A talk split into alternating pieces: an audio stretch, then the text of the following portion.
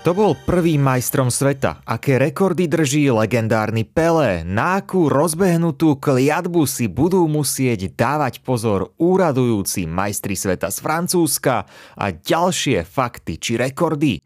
Najsledovanejšia súťaž v najpopulárnejšom športe na svete. To sú majstrovstvá sveta vo futbale. Prvýkrát v histórii zamieria majstrovstva sveta vo futbale do arabského sveta a hostiť ich bude Katar. Turnaj sprevádzajú už od výberu dejiska mnohé kontroverzie. Pri výstavbe štadionov mali prísť o život stovky robotníkov. Veľkou témou je tiež potláčanie ľudských práv. Moje meno je Adrian Mečiar a v dnešnej epizóde podcastu Lexikon športu, ktorý vám prináša portál Sportnet, sa pozrieme na niektoré zaujímavosti z histórie svetových šampionátov a v druhej časti si priblížime aj tento turnaj.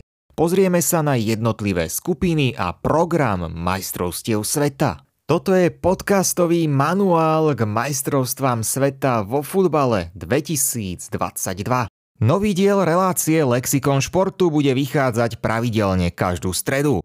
Vo vašej obľúbenej podcastovej aplikácii nájdete aj naše ďalšie podcasty Oh My Hockey, Svet MMA alebo Vykroč. Futbal bol súčasťou olympijských hier už od roku 1900, no Medzinárodnej futbalovej federácii FIFA nestačil turnaj na olympiáde.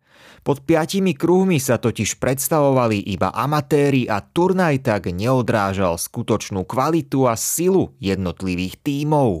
Prvý svetový šampionát tak hostil až Uruguay v roku 1930. V tom čase sa ešte nehrala kvalifikácia a na turnaj bola pozvaná každá krajina, ktorá bola členom FIFA. Ešte dva mesiace pred šampionátom ale hrozilo, že na turnaji nepríde žiadna európska krajina, pretože platba cez Atlantický oceán bola veľmi dlhá a drahá. Vyriešilo sa to tým, že FIFA a uruguajská vláda museli zaplatiť cestovné náklady štyrom európskym krajinám, ktoré napokon na šampionát prišli. Vo finále domáci Uruguay v Montevideu zdolal Argentínu pomerom 4-2 a stal sa prvým majstrom sveta v dejinách šampionátov pod hlavičkou FIFA. Prvé dva šampionáty boli pritom špecifické aj ďalšími zápismi. Aj na druhom turnaji sa tešil domáci tím, tentoraz Taliani, ktorí vo finále porazili československú reprezentáciu. Uruguay však odmietol pozvanie na protest proti európskej urážke z domáceho šampionátu a stal sa tak doteraz jediným majstrom sveta, ktorý nesúťažil na nasledujúcom turnaji. V rokoch 1942 a 1946 sa majstrovstvá sveta nehrali z dôvodu druhej svetovej vojny. Predošlé turnaje boli špecifické skutočnosťou, že sa vlastne neustále menil herný systém. Aj keď bol potom medzi rokmi 1954 až 70 systém na nejaký čas konečne zjednotený, v budúcnosti sa znova menil. Až od roku 1998 sa určil formát, ktorý platí dodnes. Na majstrovstvách sveta hrá 32 tímov rozdelených do 8 základných skupín.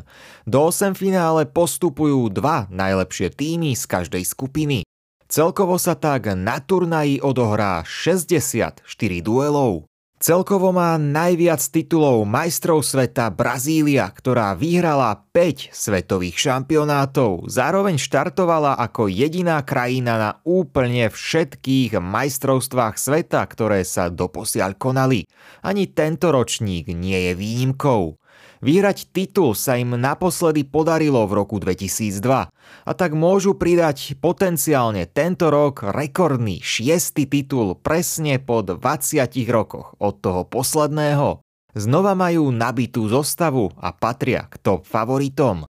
Úplne husárským kúskom by bolo, ak by sa im znova podarilo vyhrať majstrovstvá bez straty jediného bodu. A teda presne tak, ako to dokázali pred tými 20 rokmi, alebo tiež v roku 1970. Okrem Brazílie má rovnaký triumf bez straty bodu na konte aj Uruguay, ktorý to dokázal na spomínanom prvom šampionáte v roku 1930 a 4 roky na to ich napodobnili aj Taliani. Zaujímavosťou je, že odvtedy, od tých prvých dvoch šampionátov sa to zatiaľ viac podarilo, iba dvakrát. Úradujúcimi majstrami sveta sú Francúzi. Tí prichádzajú aj teraz do dejiska svetového šampionátu s veľkými ambíciami a veria, že môžu obhájiť zisk titulu. Musia si však dávať pozor na kliadbu, ktorá začala v uplynulej dekáde prenasledovať úradujúcich majstrov. Taliani, majstri sveta z roku 2006, na ďalšom šampionáte v roku 2010 nepostúpili zo základnej skupiny. To, že sa o to postarala práve naša reprezentácia, je pre nás dodnes nezabudnutelným zážitkom, ale naspäť k tejto kliatbe. Španieli, majstri sveta z roku 2010, na ďalšom šampionáte nepostúpili zo základnej skupiny. Nemci, majstri sveta z roku 2014, na ďalšom šampionáte rovnako nepostúpili zo skupiny. A teraz sú tu Francúzi, majstri sveta z roku 2018, ktorí sa pokúsia prelomiť túto nepriaznivú kliatbu, čo nepríjemne zarazila tri ambiciózne týmy po sebe. A vo Francúzsku inak sami veľmi dobre vedia, o čom je reč, lebo potom, ako v 98. vyhrali titul, následne ani oni nepostúpili zo skupiny v roku 2002, takže za ostatných 5 majstrovstiev sveta sa tento scenár zopakoval až v štyroch prípadoch a to je už veľký výkričník. Každopádne, ak by sa Francúzom naozaj podarilo zlomiť kliatbu a obhájiť trofej, stali by sa len tretím tímom, ktorý by to dokázal. Okrem nich Taliani a naposledy v 62. úspešne obhájili titul Brazílčania. Odvtedy už ubehlo viac než polstoročie, presne 60 rokov. Teraz aj zo pár individuálnych úspechov. Najúspešnejším hráčom, ak sa bavíme o počte získaných titulov majstra sveta, je legendárny Pelé. Brazílska futbalová ikona sa trikrát tešila z víťazstva vo finále majstrovstiev sveta. Pelé je rovnako najmladším majstrom sveta. Prvý titul získal už vo veku 17 rokov a 249 dní. Vtedy sa stal aj najmladším strelcom gólu vo finále a 5 dní predtým v semifinále tiež najmladším strelcom hetriku. To bol šampionát, na ktorom Pelé prerazil na svetovom fóre. Naopak najstarším strelcom gólu na pôde majstrovstiev sveta bol Kamerunčan Roger Mila, ktorý mal 42 rokov a 39 dní, keď dal gól Rusom na šampionáte v roku 1994. Najstarším strelcom hetríku bol pred 4 rokmi Cristiano Ronaldo, ktorý mal 33 rokov a 130 dní, keď dal 3 góly Španielom pri remíze 3-3. A najstarším majstrom sveta bol talianský brankár Dino Zoff, ktorý mal už po 40 keď spolu so svojimi spoluhráčmi vybojovali pre Taliansko trofej na šampionáte v roku 1982. Najviac medailí, a to 4 má Miroslav Klóze. Ten sa aj výrazne podielal na týchto úspechoch Nemecka a je nielen najlepším strelcom nemeckej reprezentácie na svetových šampionátoch. Klóze je dokonca najlepším strelcom v dejinách a majstrovstiev sveta ako takých. Na záverečných turnajoch strelil 16 gólov. Na predošlom svetovom šampionáte sme zas spoznali nového najstaršieho hráča, ktorý nastúpil do zápasu na pôde majstrovstiev sveta. Egyptský brankár Esam al-Hadari mal 45 rokov a 261 dní. V deň zápasu so Saudskou Arábiou no nezabránil prehre 1-2. Od fanúšikov si ale pochopiteľne zaslúžil uznanie. To si nepochybne zaslúži tiež talianská legenda Paolo Maldini, ktorý historicky spomedzi všetkých hráčov odohral najviac minút, konkrétne 2217.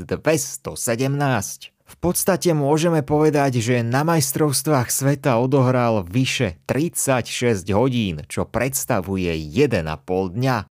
Zaujímavé je to aj s disciplínou. Prvým vylúčeným hráčom bol na prvom turnaji Placido Galindo z Peru. Najlepšie na tom boli s disciplínou hráči v rokoch 1950 a 70, keď nevylúčili ani jedného z nich. Treba poznamenať, že žlté a červené karty sa po prvý raz objavili na šampionáte až v roku 1970. Prvú žltú kartu videl soviet Evgeni Lovčev hneď v tom roku a prvú červenú kartu uvidel o 4 roky Carlos Casely z Chile. Rekord najrýchlejšie vylúčeného hráča doteraz drží Uruguajčan Jose Batista, ktorému stačilo iba 56 sekúnd, kým ho v roku 1986 kým ho v roku 1986 poslal pod sprchy francúzsky rozhodca Joel Kinney. Najviac žltých kariet v jednom zápase sme videli v dueloch Kamerun-Nemecko v roku 2002 a Portugalsko-Holandsko v roku 2006. Rozhodcovia tam udelili v oboch prípadoch po 16 žltých kariet. Druhý z týchto zápasov, teda duel Portugalská-Holandska, je známy ako norimberský futbalový masaker. Pod sprchy boli predčasne poslaní okrem tých žltých kariet tiež rekordne až štyria hráči, zhodne dvaja z oboch tímov. Hlavný rozhodca Rus Valentín Ivanov ale následne čelil veľkej kritike a následne ho dokonca stiahli z turnaja. Majstrovstva sveta sa v roku 2022 konajú v Katare. Katar uspel v hlasovaní o organizáciu majstrovstiev sveta v konkurencii USA, Korejskej republiky, Japonska a Austrálie. Vo finálovom výbere získal 14 hlasov, konkurenčné USA dostali 8. Turnaj však po celý čas prevádza množstvo kontroverzií. Ako to píše vo svojom článku na Sportnete aj Miloslav Šebela, futbalový šampionát bude zrejme najluxusnejším medzinárodným podujatím. Zápasy sa budú konať na moderných štadiónoch a návštevníci budú ubytovaní v luxusných hoteloch. Lenže organizácie ako Human Rights Watch upozorňujú, že sa tak stalo aj za vysokú cenu ľudských obetí. Britský denník Guardian minulý rok napísal, že počas budovania infraštruktúry prišlo v Katare o život približne 6500 pracujúcich migrantov. Išlo o údaje zozbierané z jednotlivých ambasád krajín, z ktorých robotníci pochádzajú. Katar tvrdí, že číslo je extrémne prehnané a nejde o úmrtia, ku ktorým prišlo počas výstavby. V Katare žije vysoký podiel migrantov, okolo 2 miliónov a časť z nich žila v krajine bez toho, aby sa podielala na príprave majstrovstiev. Katarská vláda tvrdí, že od roku 2014 do roku 2020 zomrelo na stavbách 37 robotníkov, pričom len 3 úrazy boli vraj pracovného charakteru. Podľa katarského práva totiž úmrtie na dýchacie alebo srdcovo príčiny nie je pracovným úrazom. Podľa iných medzinárodných organizácií na stavbách prišli o život skôr stovky ľudí. Katar stále dlhodobo zastiera, v akých ťažkých podmienkach migranti z Nepálu, Bangladeša, Indie a Filipín pracujú. Futbalisti Dánska budú hrať na turnaji v čisto čiernych dresoch, aby si uctili obete pracovníkov, ktorí zahynuli pri budovaní štadiónov a infraštruktúry v náročných podmienkach. Hovorilo sa tiež o škandáloch okolo korupcie s kupovaním hlasov či špionážnymi akciami, ale ďalšou, hoci nie jedinou, kontroverznou témou je potláčanie ľudských práv. Viaceré týmy avizovali dúhové kapitánske pásky, ale FIFA pár dní pred futbalovými majstrovstvami sveta žiada ostatné krajiny, aby sa starali o seba a vrhali sa len do futbalových bojov, nie do politických či ideologických. Navyše, ako upozorňuje Michal Šášky, tento krok by mohol byť v rozpore s pravidlami FIFA a v Katare by bol dokonca trestný. Ľudia s inou sexuálnou orientáciou, ako aj podporovatelia LGBTI plus komunity totiž čelia vysokým trestom. Za homosexualitu je trest smrti, aj sexuálny styk medzi mužom a ženou mimo manželstva je protizákonný. Platí to pre domácich i turistov. Aj tým, ktorí do krajiny prídu ako fanúšikovia, môže hroziť väzenie či deportácia. Na majstrovstvá sveta sa im preto neodporúča cestovať, hoci organizátori opakovane slubujú, že budú ľudia z tejto komunity akceptovaní a vítaní. Viac o týchto témach píšu nielen spomínaní Michal Šášky a Miloslav Šebela, ale aj ďalší kolegovia na webe Sportnetu v textoch, ktoré sa určite oplatí prečítať, aby ste sa viac dozvedeli o pomeroch v Katare a podmienkach, v akých sa koná najsledovanejšia športová udalosť sveta. Samotný šampionát hostí celkovo 8 štadiónov, ktoré sa nachádzajú v 5 mestách. Šampionát sa uskutoční v termíne od 20. novembra do 18. decembra a finále sa odohrá na Luzail Iconic Stadium v meste Luzail. Na turnaji štartuje 32 tímov rozdelených do 8 skupín. Postup do vyraďovacej fázy si vybojujú dva najlepšie týmy z každej skupiny, ktoré pokračujú 8 finálovými zápasmi. Celý tohtoročný šampionát v Katare sa začne v nedelu 20. novembra o 17. hodine otváracím zápasom medzi domácim výberom a Ekvádorom. O otváracích zápasoch platia tieto zaujímavosti. V rokoch 1974 až 2002 hrali v otváracom zápase vždy obhajcovia titulu, avšak v 8 stretnutiach vyhrali len dvakrát. Od kvalifikácie na majstrovstvá sveta 2006 nemá obhajca titulu majstrovstiev sveta právo priamej účasti. A tak v otváracom stretnutí nastupuje mužstvo usporiadateľskej krajiny. Tento rok teda preto duel Katar versus Ekvádor. Ak ešte nazrieme do minulosti otváracích zápasov, za zmienku stojí tiež dlhá bezgólová séria, ktorá sa ťahala 423 minút. Medzi rokmi 1966 až 82 nepadol v otváracích zápasoch gól presne tých 423 minút a až po štyroch bezgólových remízach strelil gól v otváracom zápase majstrovstiev sveta 1982 Belgičan Erwin Vandenberg, obhajcovi titulu Argentíne. Belgičania napokon po tomto góle zo 63. minúty vyhrali otvárací zápas pomerom 1-0. Chudobný zápas na góly, ale konečne nie bezgólové otváracie stretnutie. Tento rok sa zápasy základných skupín budú hrať od 20. novembra do 2. decembra. Dobre, no a takto vyzerá zloženie jednotlivých skupín. V A skupine nájdeme domáci Katar, Ekvádor, Senegal a Holandsko. V B skupine je Anglicko, Irán, USA a Wales.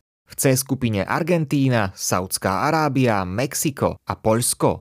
V D skupine Francúzsko, Austrália, Dánsko a Tunisko. V skupine Španielsko, Kostarika, Nemecko a Japonsko. V skupine Belgicko, Kanada, Maroko, Chorvátsko. V G skupine Brazília, Srbsko, Švajčiarsko a Kamerún. A napokon v H skupine Portugalsko, Ghana, Uruguay a Južná Korea.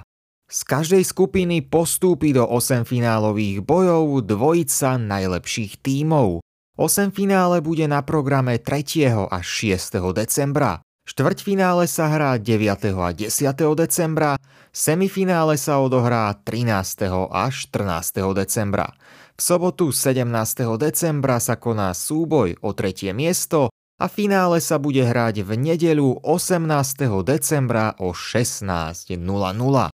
Na stránkach Sportnetu budeme pozorne sledovať každý zápas majstrovstiev sveta a môžete sa tešiť na podrobný servis. Na Sportnete nájdete články s prehľadom všetkých štadiónov, na ktorých sa bude hrať a rovnako aj dresov všetkých účastníkov. Aj v rámci podcastu Lexikon športu sa môžete v priebehu majstrovstiev sveta tešiť na zaujímavé príbehy z histórie tohto futbalového sviatku.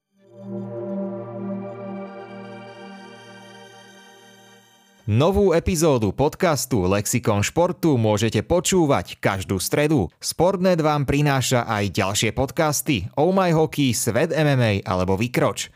Podcasty si môžete vypočuť vo vašej obľúbenej podcastovej aplikácii. Sledujte Sportnet aj na sociálnych sieťach a samozrejme na webe sportnet.sme.sk.